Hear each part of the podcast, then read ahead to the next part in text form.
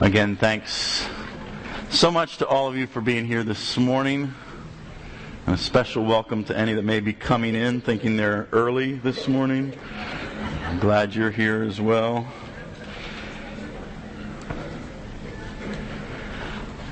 Well, let's just ask God that He would help us as we give attention to His Word this morning. Father, thank you that you give us this privilege to gather together week after week to hear encouragement, to hear exhortation, to hear challenge from your word. Lord, I pray that you would give us ears to hear this morning. Lord, I, come aware myself of just being physically tired, and I know I'm not the only one. Would you minister by your Spirit among us? Would you help us to see clearly? Give us hearts to respond faithfully. Lord, we need you for any of this to be fruitful this morning. That is why we've gathered and we entrust our time now to you this morning. In your great name we pray, Jesus. Amen. Amen. Throughout the history of the Christian church,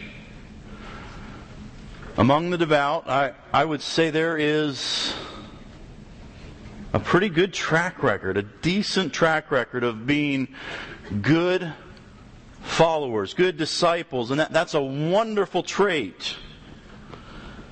But what hasn't always been quite so wonderful is some of the things over the history of the church that we've been followers of. Over the centuries, the church has called its people to many different things. Men have been called to war and to inquisitors' racks as well as to pacifism and noncompliance. They've been called to endorse kings and political platforms as well as isolation and anarchy. People have been called to poverty, to self denial, as well as to wealth and self indulgence. The church has called people to sobriety and technical regulations, as well as to freedoms that can seem downright ungodly. There is no question that coming to faith in Christ involves a call. The question is, what exactly is that call? How is it reflected in our lives and in our gatherings? How does it appeal to those around us or repulse them? friends, these are not just theoretical questions. They are integral to our understanding of what it means to be disciples. They define what we are trying to grow in as disciples and determine what we are calling others to when we seek to make disciples. See, for those that aim to be faithful disciples, as we're aiming to be, what we are called to affects everything. Now, um, my apologies because what should be up on that screen right now, um, I'm going to blame on the hour of sleep lost. I left it at home. Um, so we'll keep it simple. Here's where we're going this morning. We have one main idea this morning. That's what I just shared, that, that what we are called to affects everything. And in order to see what it is that we are called to, we're going to look at this passage in Hebrews. Hebrews chapter 12, verses 18 through 24. And there we will be given an example, a picture of two mountains. So, one main idea, then we're going to look at two mountains, and then finally we're going to finish with three ways that we can be applying, three applications. What does this effect, what effect does the, do the truths that are revealed in these two mountains, the pictures that we'll see, what does that have on the way that we live and the way that we relate to one another. So would you turn with me to Hebrews chapter 12? We'll begin reading in verse 18. Again, for faithful disciples, what we are called to affects everything. So we're going to see what we are called to as we come to this picture of these two mountains. Verse 18. For you have not come to what may be touched. A blazing fire and darkness and gloom and a tempest and the sound of a trumpet and a voice whose words made the hearers beg that no further messages be spoken to them. For they could not endure the order that was given. If even a beast touches the mountain, it shall be stoned. Indeed, so terrifying was the sight that Moses said, I tremble with fear. But, but you have come to Mount Zion and to the city of the living God, the heavenly Jerusalem, and to innumerable angels in festal gathering, and to the assembly of the firstborn who are enrolled in heaven, and to God, the judge of all, and to the spirits of the righteous made perfect, and to Jesus, the mediator of a new covenant and to the sprinkled blood that speaks a better word than the blood of Abel. The Hebrews that the author is writing to are in danger of abandoning Jesus to go back to their Jewish heritage. They have undergone trials and persecutions legit- legitimacy of what they believe has been questioned by their relatives, by their friends, by their neighbors. Have you forgotten the majesty of the, the Jewish faith? They, they've been challenged. The, the inheritance that you have as, as a child of Abraham, Isaac, and Jacob. What, what about Moses? What about the law? The great exodus he led his people in the history that we share of David, the prophets, isn't following Jesus forsaking this noble heritage. This letter was written to encourage these saints to hold on. As we've looked the last couple of weeks, to keep running the race, to persevere in the faith like the saints of old, that have gone before you, of whom the world was not worthy. So the author here continues his plea, his exhortation to press on, to persevere, by doing a little compare and contrast between the old and the new covenants. And he does it by symbolizing each in a different mountain. See, he can't allow his hearers to be confused about what they are called to because what we are called to affects everything. So he starts with Sinai. The author of Hebrews doesn't mention it by name, but every Jew would have immediately recognized the imagery drawn from one of the most important events in Israel's history the giving of the law, and more specifically, the Ten Commandments.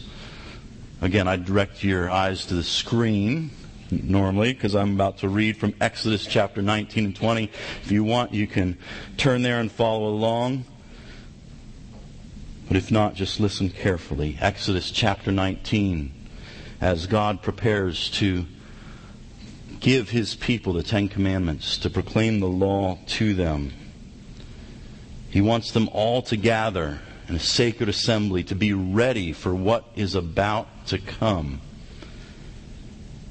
And he tells Moses, You shall set limits for the people all around Mount Sinai, saying, Take care not to go up into the mountain or touch the edge of it. This is verse 12, Exodus 19. Whoever touches the mountain shall be put to death. Goes on to say, even if one of the animals should wander onto the mountain, you, you're to put that animal to death because God is here and this place is holy. And there is danger in approaching him. On to verse 16. On the morning of the third day, there were thunders and lightnings and a thick cloud on the mountain and a very loud trumpet blast, so that all the people in the camp trembled. That's a loud trumpet blast. This isn't just an earthly trumpet blast that's being talked about here. They are being summoned by God and His host. Verse 17 Then Moses brought the people out of the camp to meet God, and they took their stand at the foot of the mountain. Now, Mount Sinai was wrapped in smoke because the Lord had descended on it in fire. The smoke of it went up like the smoke of a kiln, and the whole mountain trembled greatly. And as the sound of the trumpet grew louder and louder, Moses spoke, and God answered him in thunder. The Lord came down on Mount Sinai to the top of the mountain, and the Lord called Moses to the top of the mountain, and Moses went up. I think Moses was getting some major dude points at this point because the whole assembly is there trembling. And yet he's marching up the mountain. Then we transition into Exodus 20, where the Ten Commandments are given. Shall not murder, shall not commit adultery, steal, bear false witness, do not covet your neighbor's house, wife, anything that is your neighbor's. Now, verse 18, immediately after that final commandment is given, now, when all the people saw the thunder and the flashes of lightning and the sound of the trumpet and the mountain smoking, the people were afraid and trembled. And they stood far off and said to Moses, You speak to us. We'll listen. But do not let God speak to us, lest we die.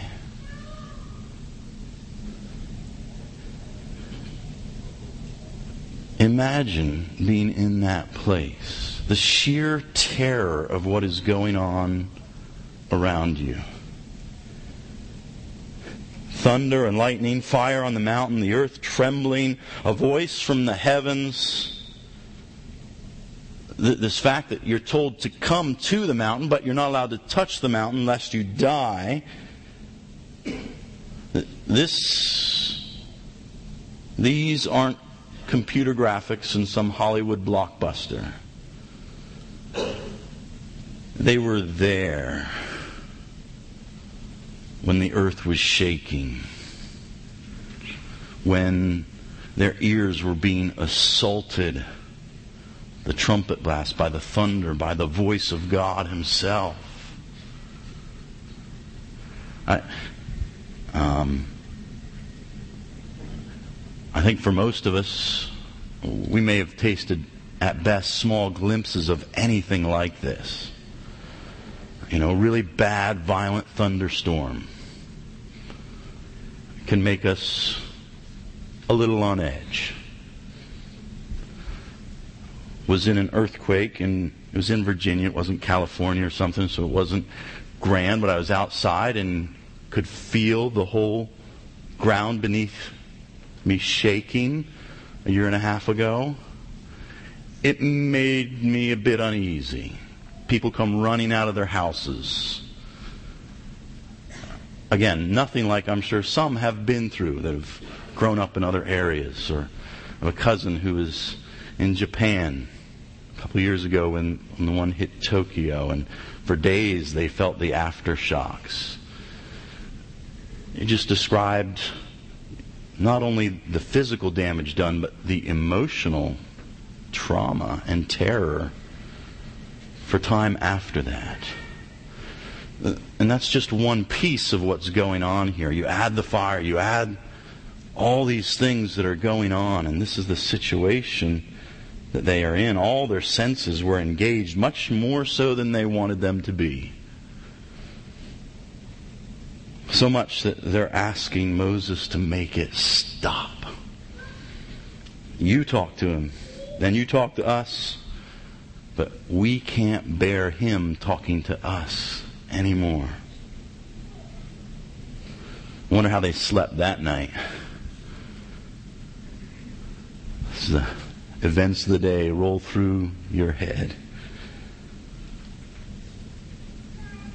The author of Hebrews says, that's not what we have come to.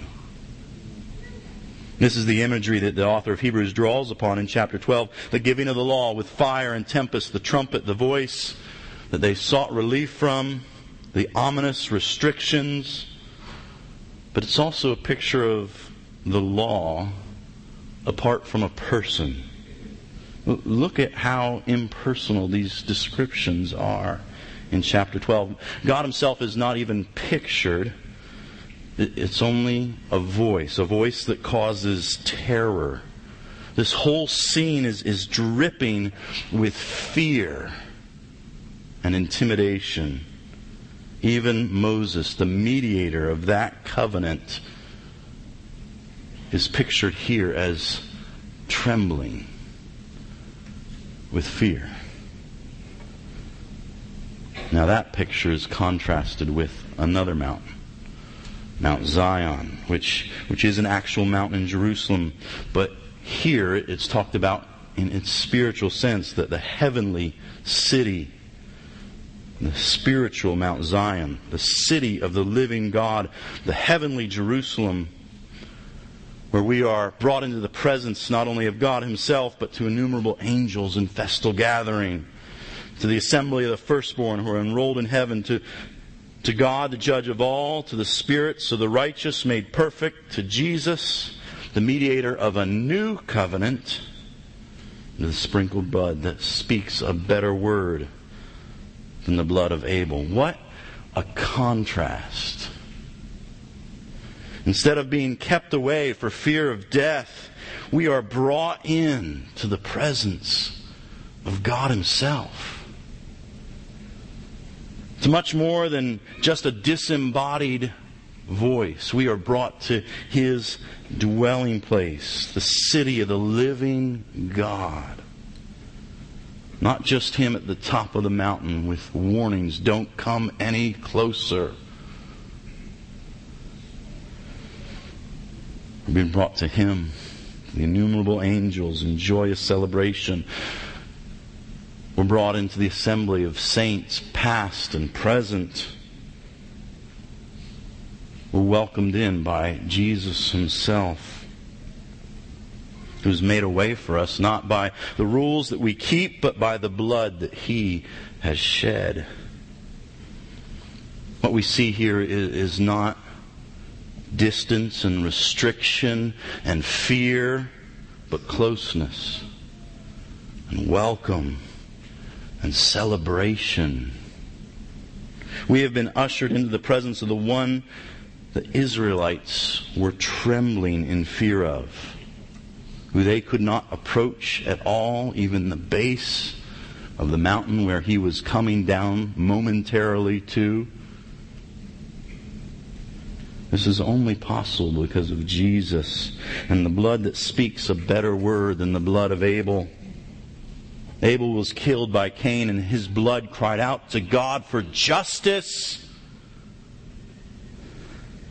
But Jesus' blood was shed to fulfill justice. And it cries out now for our mercy. And so we join the assembly of the firstborn. Who is the firstborn? Well, Jesus is the firstborn of many brethren. He's our older brother. He's made it possible for us to be welcomed in to his family, his inheritance. It's, it rightly belongs to him. He is the one who fulfilled righteousness, and yet he came to rescue us, to share his inheritance with us. We are only there by his good grace. So the assembly of the firstborn is his redeemed. It's his church. His current believers. And it's striking to see the present tense language of all in this passage. We, we're not told that we will come to Mount Zion or that we will join innumerable angels in festal gathering, or will join the assembling of those enrolled in heaven, or will come to God the judge, or to Jesus, but that we have come. You have come to Mount Zion and to all of these things. We have not come to a mountain with a rope around it saying, Stop, come no further, restricted access. Instead, we have been brought near. We have entered the presence of God Himself and joined the ranks of His saints. Not someday, now. We are there. We are seated with Christ in the heavenly places. We are already citizens of heaven. It is not a tentative thing. If we have trusted in the blood shed for us, our future is not in jeopardy. It is not theoretical. We have not come to a place of fear and terror and question, but acceptance and joy. Now, understand, we read something like this, and God, the judge of all, could sound like a fearful thing. But here it is meant to be a reassuring element of God's character. Because Jesus' blood speaks mercy for us. God as judge comforts those who have been abused and mocked and afflicted and mistreated for their faith. God is the judge of all, and one day he will make all things right. It's meant to be a comfort for those who are in persecution, this reality of God as judge. Now, these, these spiritual realities can, can be hard to grasp when we can't see them with our physical eyes. I don't feel like I'm in heaven this morning. I feel tired. But that doesn't make them any less true. They, they are not dependent upon our ability to see them or to feel them. We have come to the heavenly Jerusalem. It is our present reality. It is the unseen that is going on all around what we do see, what we do struggle with and fight against. We are there. So what? So, what does that mean for us? What impact, what bearing does that have on how we live our lives now? On how we relate as a church with one another? Is what, if what we are called to affects everything, what impact should what is revealed here about these two mountains have on us? I think three things. Three things I want to talk about this morning. The first is the impact grace should have on us. At the beginning of his book, What's So Amazing About Grace, author Philip Yancey tells this account. A prostitute came to me in wretched straits, homeless, sick, unable to buy food for her two year old daughter through sobs and tears, she told me she had been renting out her daughter, a two year old. She made more renting out her daughter for an hour than she could earn on her own in a night. She had to do it, she said, to support her own drug habit.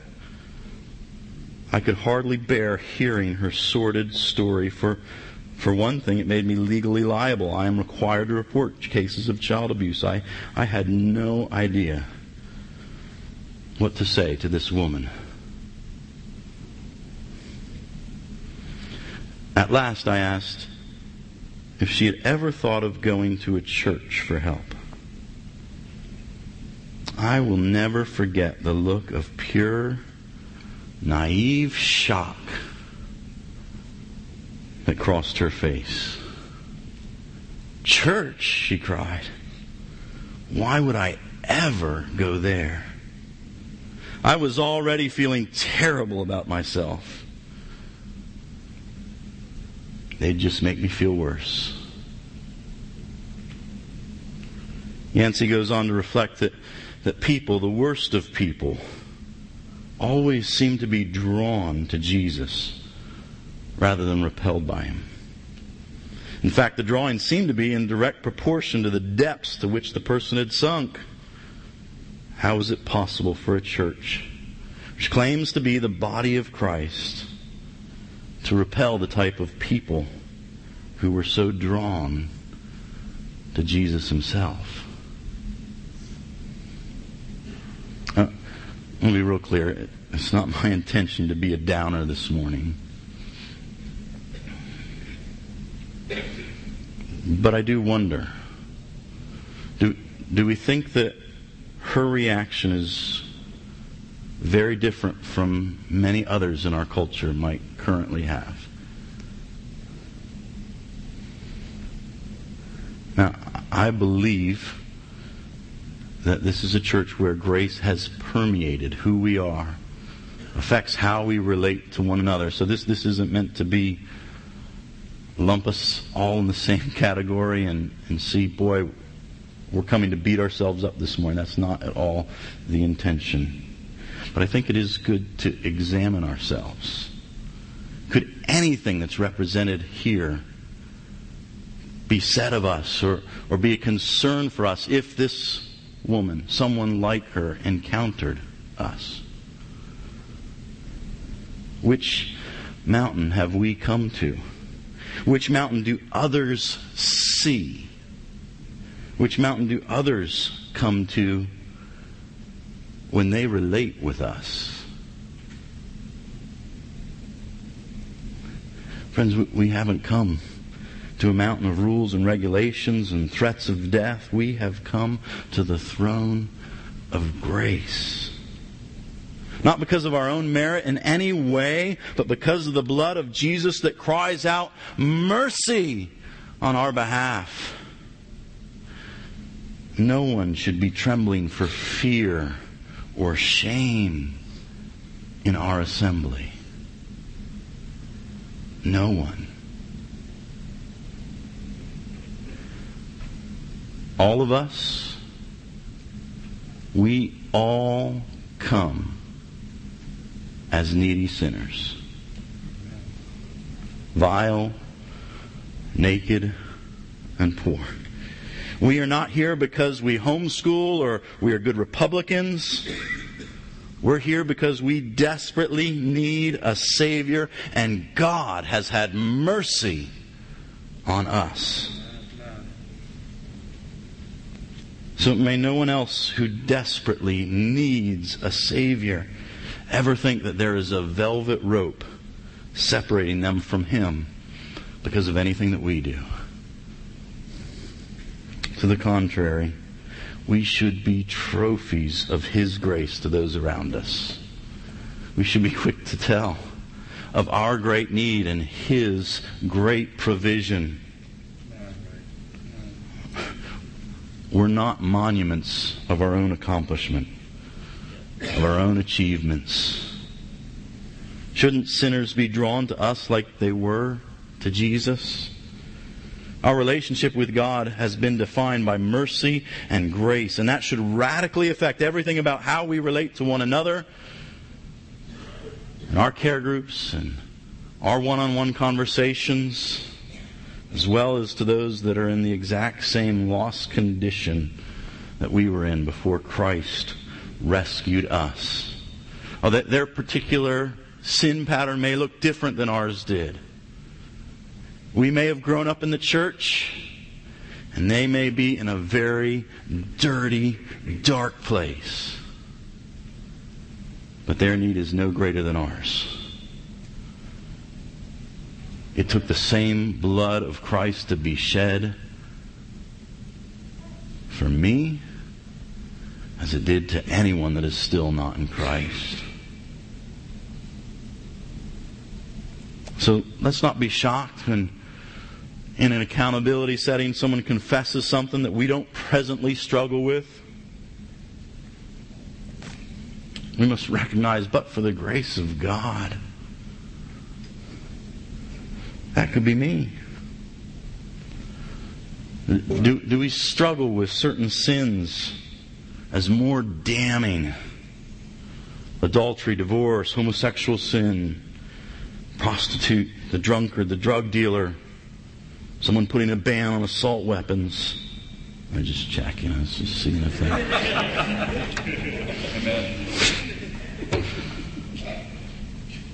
we don't avoid or reject or shame people into repentance. We seek to love prodigals the same way the Father does. What sin is beyond Christ's ability to save? Our call is to help them see that Jesus died for that sin too. As believers, we're just beggars that are helping other beggars know where to find bread. We're not the one giving handouts. We're just another person that God has been merciful and kind to, and we want to show others the way to Him.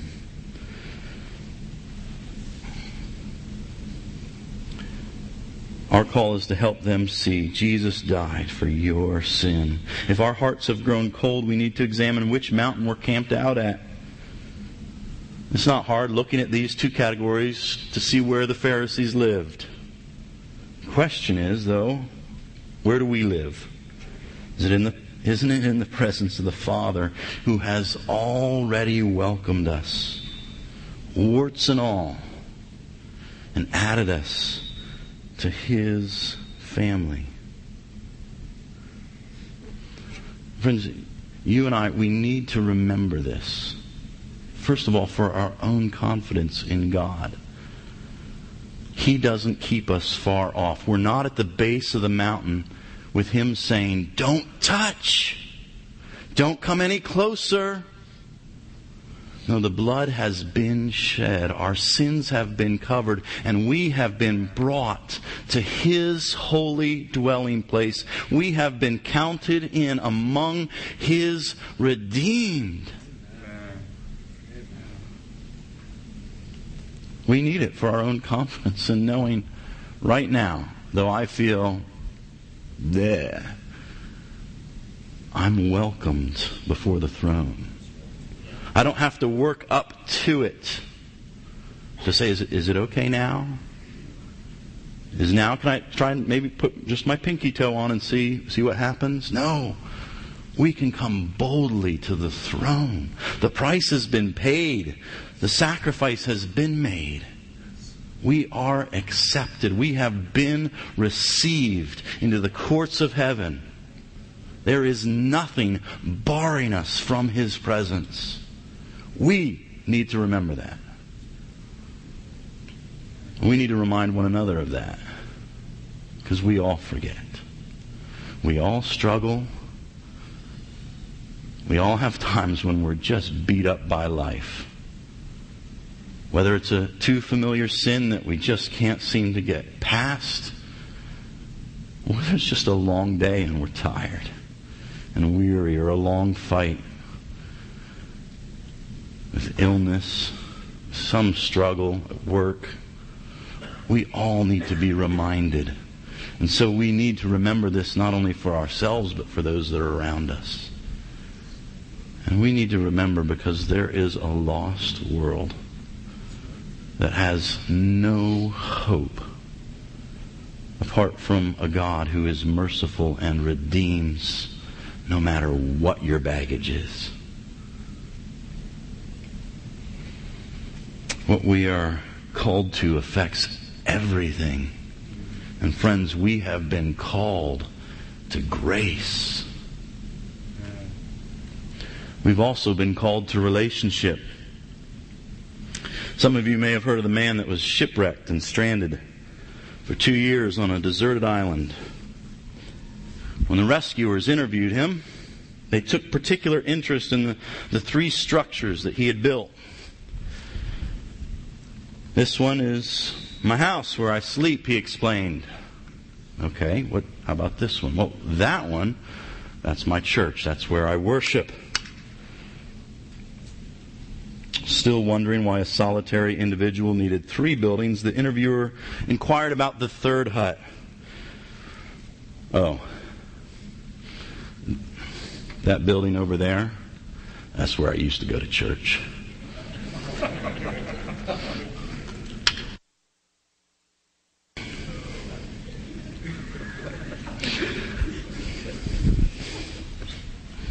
This isn't a message about never leaving a church. Josh, you're safe.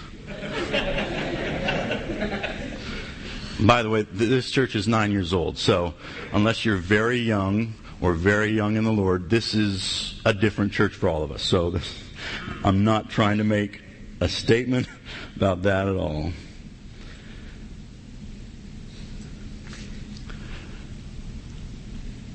But the church the American church of the last 30 to 50 years does have somewhat of a spotty record when it comes to relationships. And a little story like that can remind us oh, yeah, all's not peachy keen in the Christian world. Friends, only the grace of God can keep any one of us, can keep this church from being another sad statistic. Now, Many of you, over the almost year that we have been here, have commented to me about how welcomed you felt when you first encountered this body of believers. And, and that has been our experience as well. I am so grateful. Again, this isn't primarily, I'm not trying to, to underhandedly do something with this illustration. It's just to make us think a little. Uh, you are a very gracious and welcoming people. I am grateful to God for that. Every, every week at our break, it's another reminder, another testament to how you love being together. May God continue to strengthen us in this area. We just need to make sure that we don't think our obligation to relationship ends after Sunday morning or after we've shaken someone's hand. See, when we compare these two passages, it, it's striking how much belonging and relationship and welcome is dripping from the description of the second mountain. The first mountain is it's very impersonal, very cold, but the second is all about relationship. We have come to the city of God, to God Himself, to His angels, to His church, to the saints before us, and to Jesus. All of them we are welcomed into fellowship with. Not that, again, we have the potential to be with these different individuals, these different groups, but we have come. Relationship, first with God and then with His people, is almost synonymous, synonymous with what we have been called to in Christ. Acceptance by God means inclusion in His whole family. Uh, uh, first, we are called to relationship with God. So, question for us this morning is that where you find your identity? Your fulfillment, your satisfaction? Is there real peace and satisfaction in that relationship, first and foremost, before anything else enters the picture? Is there relationship? Is there, is that where we find our first identity, our first, truest fulfillment? Because if, if you're looking for those things in other people, whether that be a spouse or a care group leader or a BFF, you're always going to be disappointed. All of those are poor substitutes for that relationship with God Himself. So let's spend time with our Father, fall in love with our Savior, treasure our relationship with Him, and, and we'll find that those other relationships will be much more satisfying as well. Second, he, he does call us into relationship with God's people. So, the question for us is are we pursuing that? Are we pursuing others to serve them, to encourage them, to befriend them? Or are we just too distracted thinking about who we wish would serve us in those ways? Let me mention a particular application for us here at, Sovereign Grace Church. There's nothing magical about care groups. They aren't in the Bible. Thou shalt have. That was the 11th commandment. Careth groupus. All right, it's not there. But relationships and relating to one another, they certainly are. And so we try to provide this context where we can practically develop and put into practice this relating to one another in ways that, frankly, we just can't with 300 people every week. A place where we can use our gifts, where we can know a few people on a deeper level, where they can know us, where we can serve them practically, where we can know them more intimately, encourage them specifically, and pray for them faithfully. we were with the care group leaders last Sunday evening, time with all of our leaders that we take once a month. We highlighted this value See, we don't want care groups to just be another teaching setting, a, a midweek Bible study. Bible studies are wonderful. Nothing against Bible studies. It would be terrific if we were all able to be in other Bible studies, but they have a different purpose than what our care groups do. In care groups, we want to focus on, surprise, surprise, care. We want to encourage and pray for one another, to, to support one another through the joys and the challenges of life. In that setting, we, we want to come together and we want to ask questions like, What is God doing in your life? How have you seen Him at work this week? What was it about the message that stuck out to you? What was God putting his finger on and, and perhaps calling you to give attention to or respond in some way? How are you seeking to respond to what God is doing in your life? I work with the care group leaders and I know they take their role very seriously.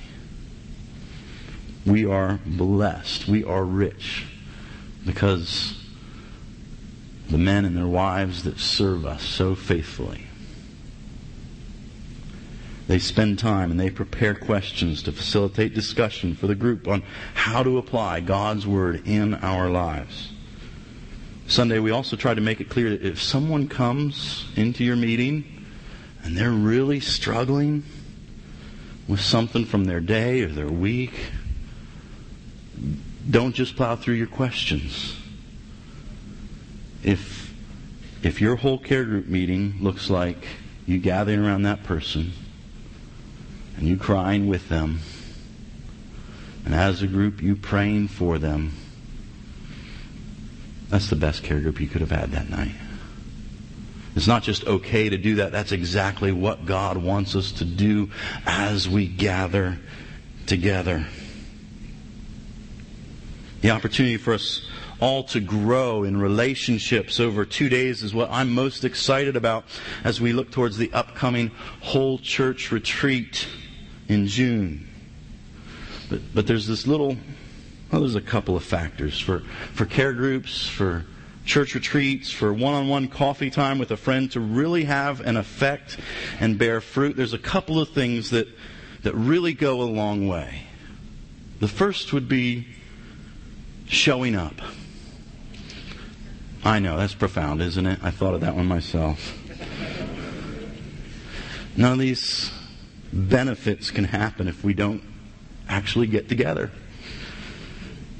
It's cold and flu season, and there are very legitimate reasons to not come to a meeting. So, may no one ever give even a second thought if you need to miss a meeting. Period, okay? You, hear me? What I'm about to say is not saying you may never miss a meeting. All right? If you're sick, if your kids are sick, we don't want you there. there are other legitimate reasons to miss meetings. But what I want us to be careful of is the temptation to be, how do we put this? Feeling driven people rather than calling led people.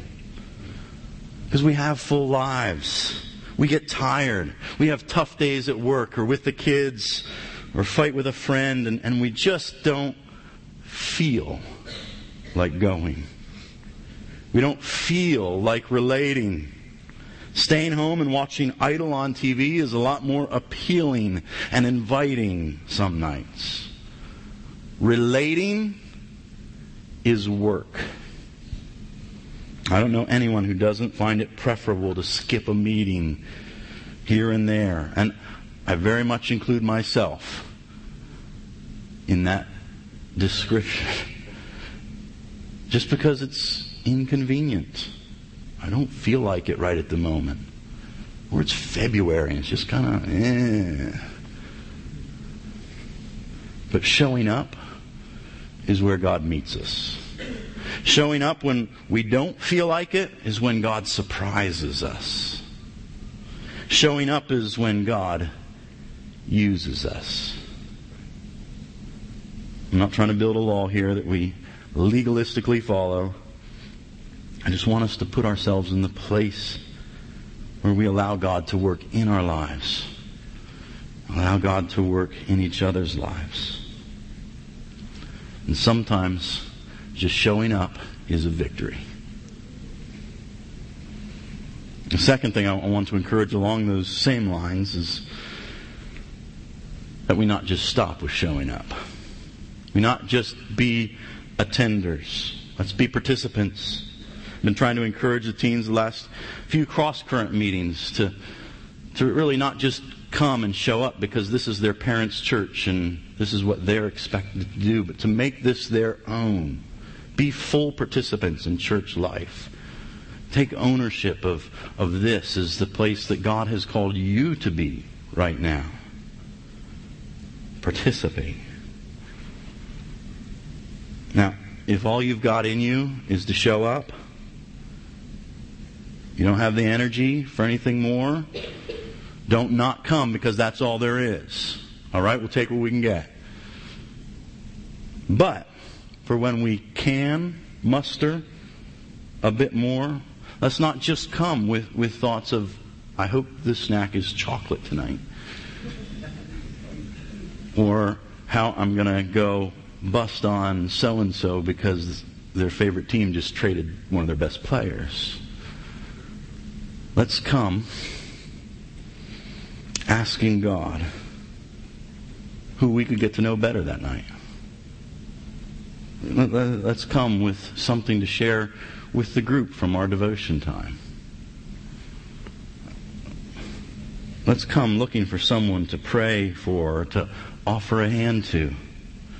See, if we all grow in coming to care and to, to serve and to relate, maybe, maybe, maybe we'll all be less tempted to wonder on a dreary evening in the middle of the week whether it's really worth my time to be there because we'll see God at work time after time as we're faithful, as we gather. We'll see Him. We'll be excited. We'll anticipate what is coming. Friends, we're, we're called to relationship. So, let's see that that call affects everything. Finally, we're also called to joy. Joy Davidman reflects on the Sabbath by telling of a Martian anthropology student who has been sent to Earth for an assignment. The student sweeps over the United States on a fine Sunday morning, writing furiously with his writing tentacle. All right. That's what I read this week. In his report, he notes that the creatures on the third planet are obviously sun worshippers. This one day in seven set aside for religious observance. Sometimes loud and rowdy rituals are conducted in open air, drawing large crowds to arenas or bodies of water. Some of the religion's mystics address a holy ball, a solar symbol. They put themselves in groups of three or four with long clubs in open green fields. Others go down to the ocean, stripping almost naked and hurling themselves in ecstasy into the waves. When they are exhausted, they anoint their bodies with holy oils, lay flat on the ground, surrendering completely to the deity. This Martian goes on to tell of a small group of unbelievers who have rejected sun worship. They dress soberly, gather behind closed door in stained glass buildings, obviously designed to keep the sun out. Their faces and gestures demonstrate almost none of the religious frenzy with which the sun worshippers pursue their devotions. In fact, they almost appear placid, indicated minds blank of thought or emotion. Reflecting then on contemporary Christian believers and their lack of sheer joy in their Christianity, David had been asked, was the Martian wildly wrong or fantastically right? Now, please understand, each of these illustrations, these stories are for illustration purposes only. They're solely for the purpose of causing us to think, to examine. None are veiled accusations at this church or any person Trust me, I'm not that sophisticated. In each of these three areas, I see far more encouraging signs than alarms. In all three. As I am with you, as I have been here for almost a year now, there's far more to be encouraged by in each one of these areas. I think these are things that I'm not coming and saying these things because these are points of weakness. These are things that are present in your lives, in our life together.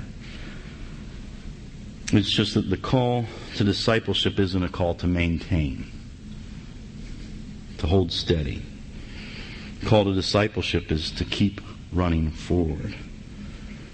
It's a call to growth. Friends, we're already citizens of heaven in this heavenly Jerusalem. But if we aren't full time residents yet, we're still growing day by day into His likeness. So again, let, us think of the two mountains. There's, a very different picture and the emotions that are brought to mind. As we've mentioned about the first, it's a description filled with foreboding and fear. But in the second, we have come not only to relate to God, but we're already present in the joyful assembly even of the angels and their festal gatherings, their celebrations. Last week we looked at discipline and hardship and suffering. I want to be real clear. No one here is being encouraged to put on a happy face simply because we're supposed to be joyful people. Life is hard. And there are times to mourn. There are times joy doesn't show up on our faces. That's not sin. However, we are being confronted with whether we recognize the reality that we have already come to this high and lofty place in Christ. We are no longer at the foot of the mountain, afraid to touch it lest we die. We have been brought near by the blood of Jesus. We are in the presence of God Almighty, who judges favorably and eternally on our behalf. We have joined the saints in heaven, along with every other believer currently making up the church on earth, plus the angels as they celebrate and worship God in all His glory. We have been invited in to participate. We have not come to a fearful place. We have come to a place of joy and adoration. In our struggles, we may only be able to see as through a glass dimly but we have already come to this heavenly place. It's not a someday, maybe location. It's a now and forever dwelling place for us as His children. So, can we just commit together? Let's not be fake. It doesn't do any good for us to be plastic Christians, just putting a smile on because that's what Christians are supposed to do. Let, let us realize where real joy and real hope comes from. And if that so fills our hearts, then may it show on our faces. But let's be honest, because when we're honest, we give one another the opportunity to care for us when we're not in that place, to help us and be with us and minister to us in our place of need as well. As we were reminded during worship this morning, the Lord is at hand. We have a source of joy that is not dependent upon our immediate circumstances, but on our eternal one. We have the riches of Christ now. We enjoy relating with Him now. We don't have to wait till Judgment Day for our eyes to be opened where our tongues confess and our knees bow that He is Lord. He has mercifully made Himself known to us now. Is there joy in our life? Do we allow lesser news to devastate us? What better news could be revealed to us than what God has revealed to us in Jesus Christ that our sins have been forgiven and we have been washed whiter than snow. Friends, this is what we've been called to. And for those that aim to be faithful disciples, what we're called to affects everything.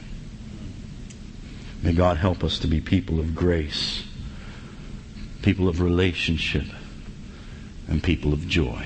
Let's pray together.